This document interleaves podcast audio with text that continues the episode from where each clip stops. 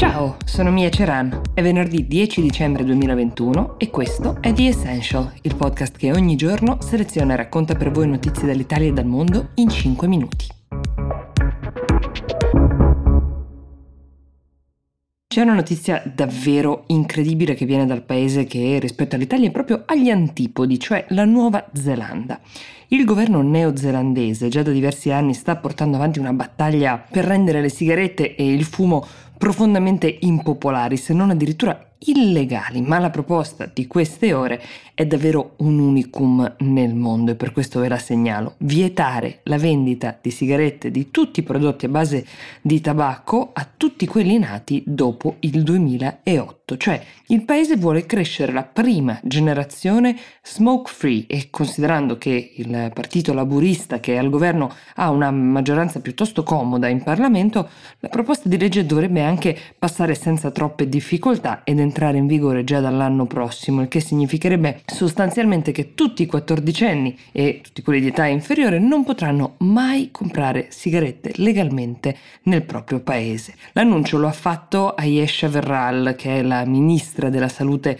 neozelandese, e l'ha motivato eh, indicando il fumo come prima causa di morte tra quelle cause di morte che eh, si possono prevenire ed è un dato sicuramente incontrovertibile, però come potete immaginare eh, ci sono diverse polemiche, qualcuno invoca il libero arbitrio, dicendo ad esempio in fondo anche l'alcol uccide, però bisognerebbe pur sempre essere liberi di scegliere, magari di dosare l'uso di sostanze anche quando nocive. Però l'idea ha una portata abbastanza rivoluzionaria e forse solo in un paese come la Nuova Zelanda si può ipotizzare di portare avanti una proposta di questo genere. Immaginate come la stanno prendendo le grandi multinazionali del tabacco e i lobbisti che ci lavorano. Ma oltre al tema del libero arbitrio, c'è un altro tema che fa riflettere ed è quello del mercato nero che tutti i divieti da che mondo è mondo creano, come durante il tempo del proibizionismo, ma è un tema di cui si discute anche molto in relazione alla depenalizzazione delle droghe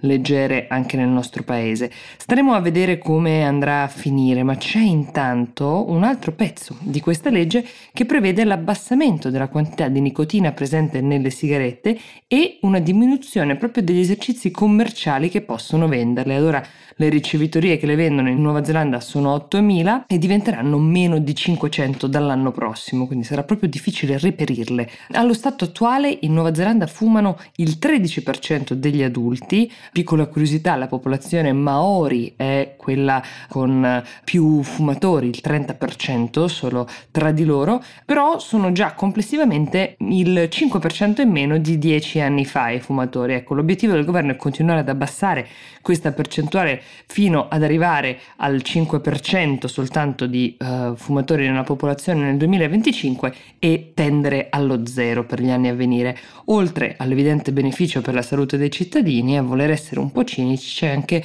un grande risparmio per lo Stato per la riduzione delle ospedalizzazioni per malattie legate al fumo.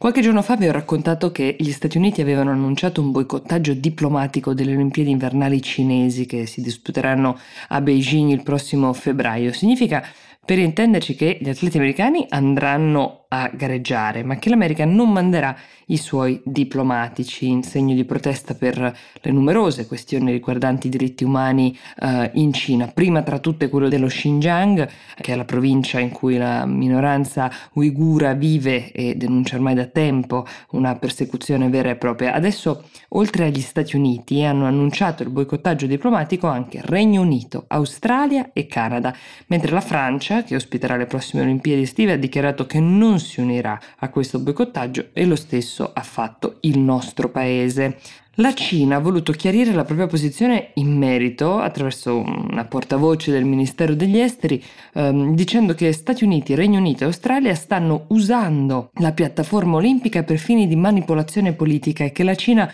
non aveva mai neanche invitato i delegati di questi paesi. Come a dire, queste dichiarazioni sono solo pretestuose e generano una polemica inesistente. Ma la presenza di ufficiali dei vari governi invece è una scelta discrezionale che fanno i paesi stessi, cioè non è un invito che il paese ospitante deve fare. Non è solo la questione della minoranza musulmana nello Xinjiang ormai a rendere molto tesi i rapporti di tutti questi paesi occidentali con la Cina, ma anche la situazione di Hong Kong, che rivendica, come sapete, la propria autonomia, ma anche la vicenda della tennista cinese Peng Shui, di cui vi ho parlato, ancora non abbiamo notizie per ora. Piccola curiosità, tra gli ospiti internazionali che invece sono stati invitati a venire a Beijing per le Olimpiadi c'è Vladimir Putin che ha accettato cordialmente nonostante il suo paese, la Russia, non gareggerà perché squalificata a causa dello scandalo doping del 2014. Domani è sabato, io vi ricordo di mandarci le vostre segnalazioni, le vostre richieste, gli spunti per i temi da affrontare nella puntata che fate voi. Vi auguro anche una buona giornata e vi do appuntamento a domani.